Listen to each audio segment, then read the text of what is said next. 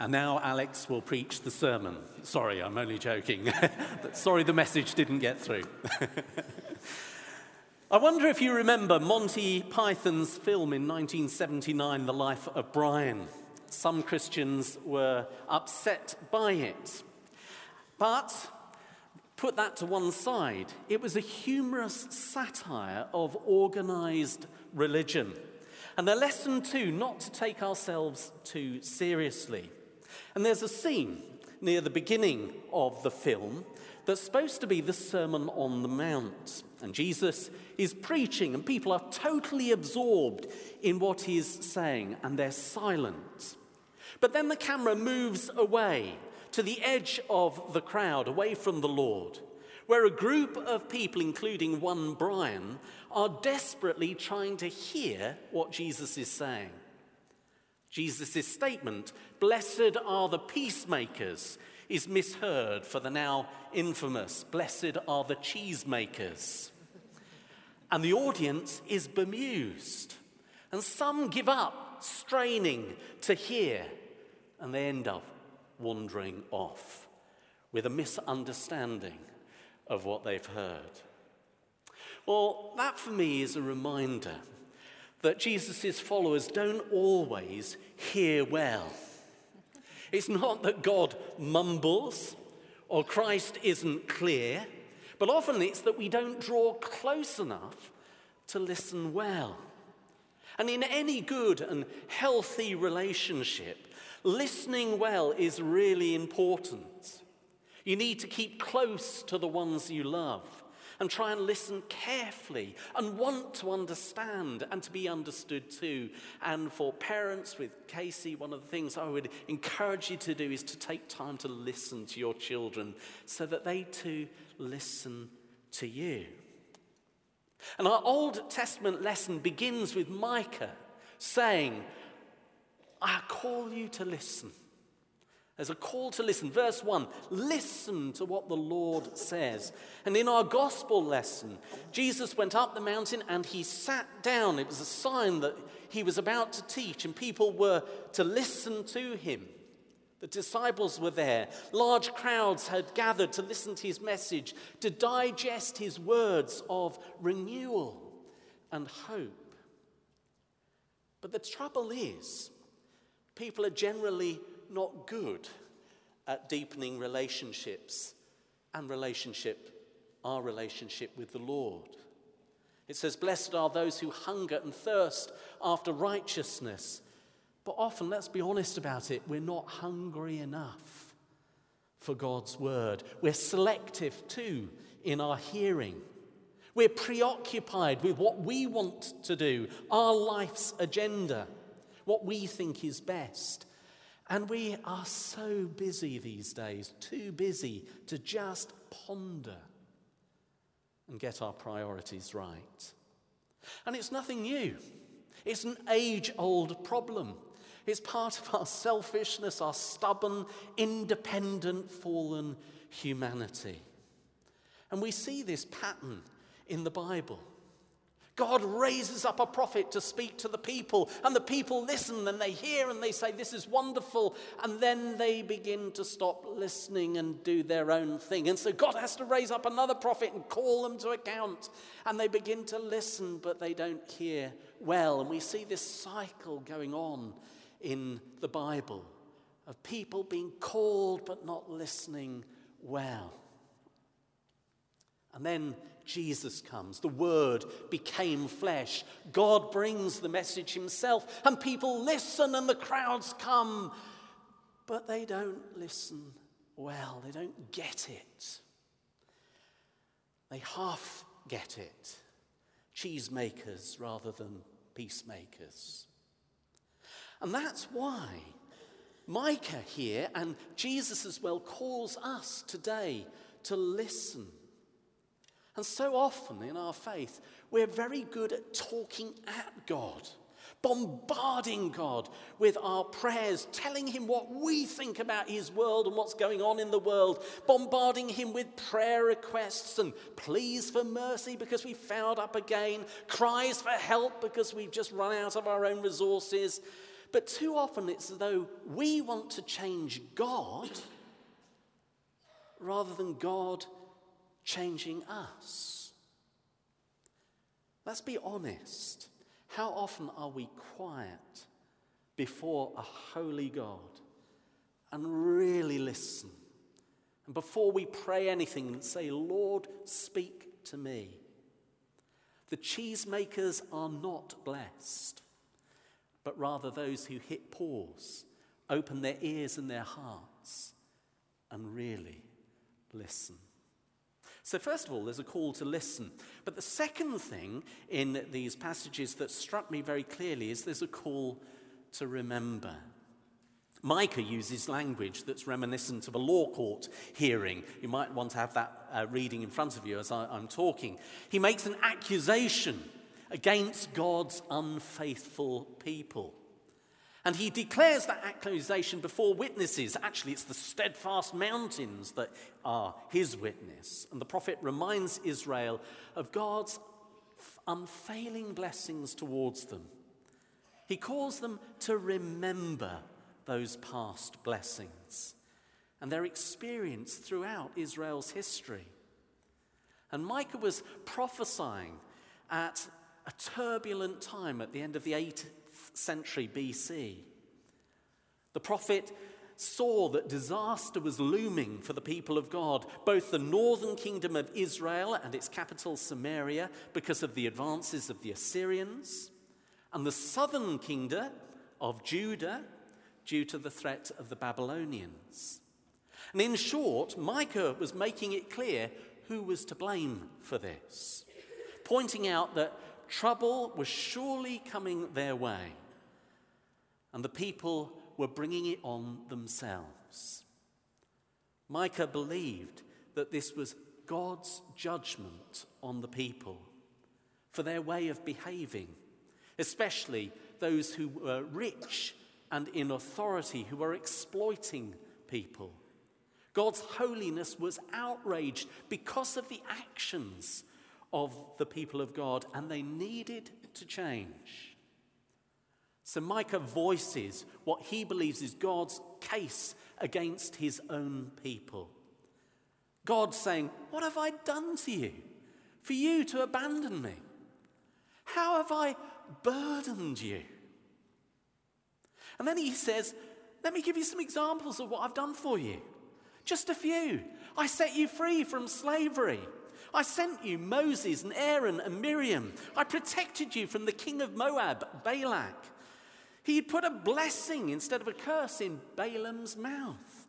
And he'd seen them safely across the Jordan from Shittim to Gilgal. These were all the saving acts of their faithful God. But where was their faithfulness in return? I wonder if we as a church do enough remembering. Remembering what God has done for us in the past. God's people of old and Christ's church today depend not merely on philosophy or our theology alone, but on the experiences, our personal experiences of the saving acts of our God. What about you as an individual?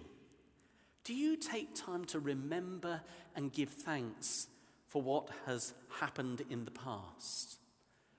Or are you like me, that you have these great times of blessing of the Lord where He's really helped you and so quickly we forget?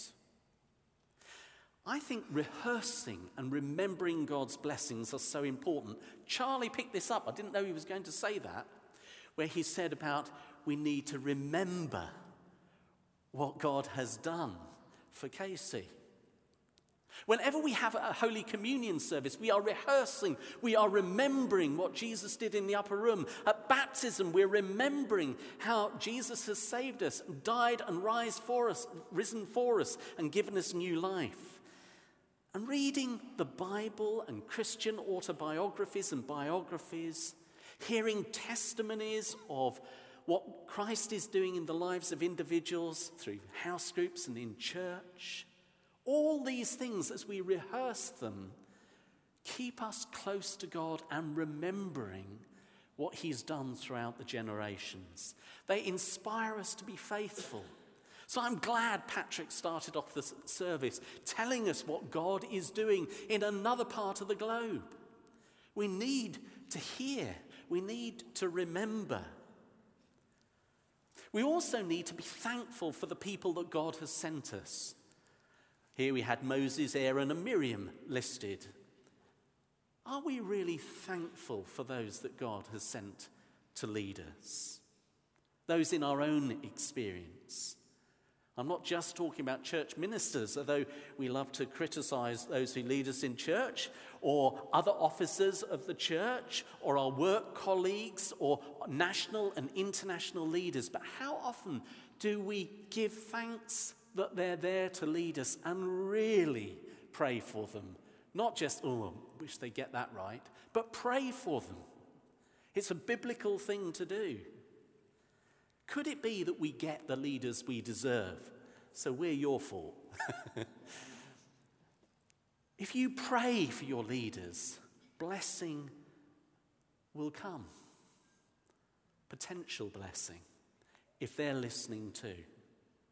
Yes, we're saved by grace through faith alone, but the Beatitudes make it clear that Christians are blessed if, if we live faithfully to the Sermon on the Mount, if we live to the way of Christ. And when we are blessed by living that way, we need to tell one another about that blessing so that actually it exhorts us to live the way of Christ.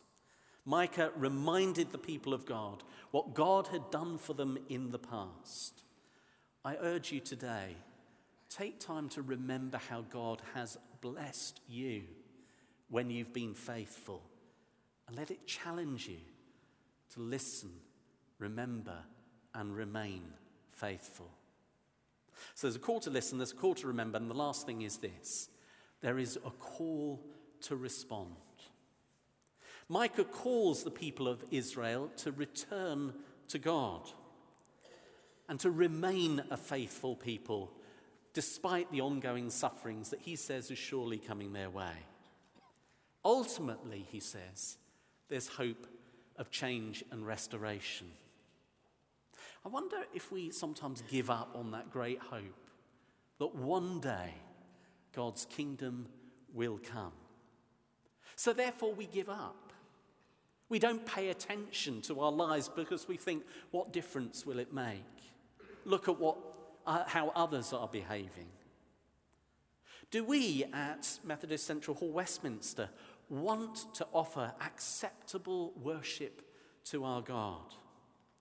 We may have failed in the past, but what is it that the Lord requires from us today as His people? Well, I'm not a linguist, and someone will probably correct me afterwards, but I believe in the Hebrew language there are two different words, both translated as require in the English. In Deuteronomy, the word is more like inquire. In other words, what does the Lord ask of you? But here in Micah, the word require is much more of a command. What does the Lord demand of the people of Israel?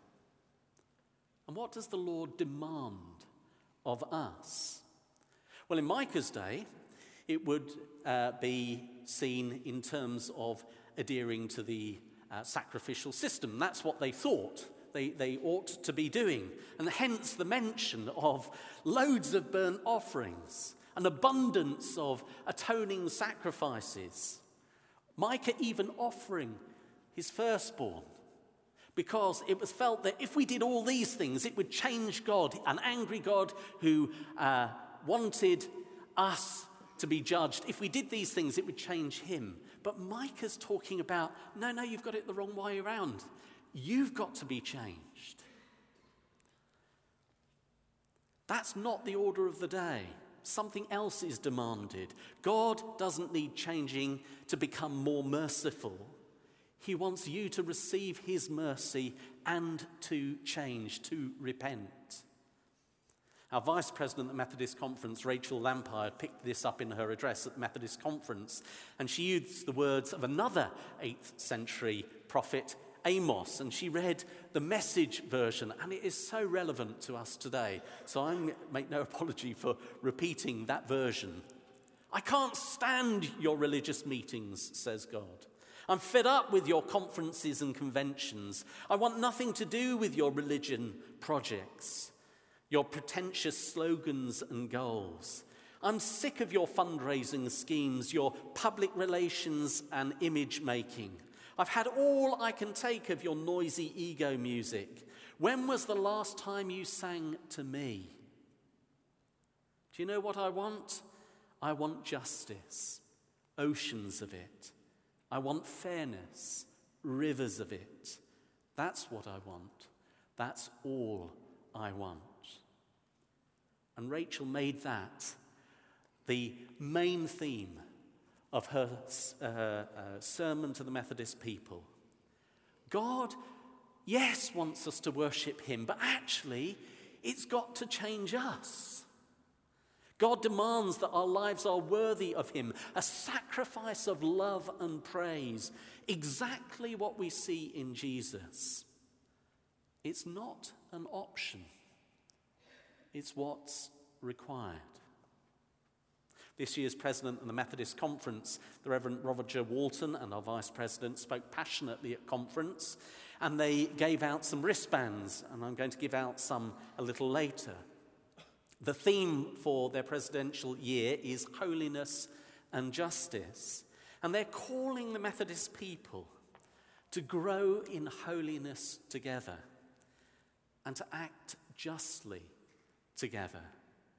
And Micah 6, verse 8, the end of our Old Testament reading, is actually their text for the year. I'm going to give out these wristbands later to remind us. First of all, to act justly.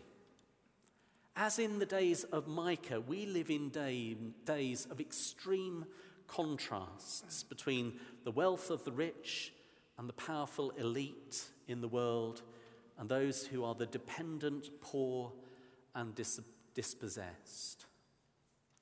There's also corruption and immorality in our world and oppressive behavior. And there's the religious observant, observance of some extremists and some who are misguided in their religion that seems to have lost all sense of heart and integrity to the message. People have lost their way cheesemakers again. Well, God demands justice because He's a just God. Decision making and treating people justly too. So, just decision making and treating people in just ways. And it's not an option for us. We often think the problem is elsewhere. Oh, it's in the leadership of the world. Actually, it lies with us as well. How are we honest and fair in our dealings and seeking to be righteous, holy people? Do we believe the weak should be helped and delivered as we've been helped ourselves? Blessed are the merciful, for they shall receive mercy. Have we got a spirit of grace and generosity towards justice at our heart? Martin Luther King Jr. once said, Injustice anywhere is a threat to justice everywhere.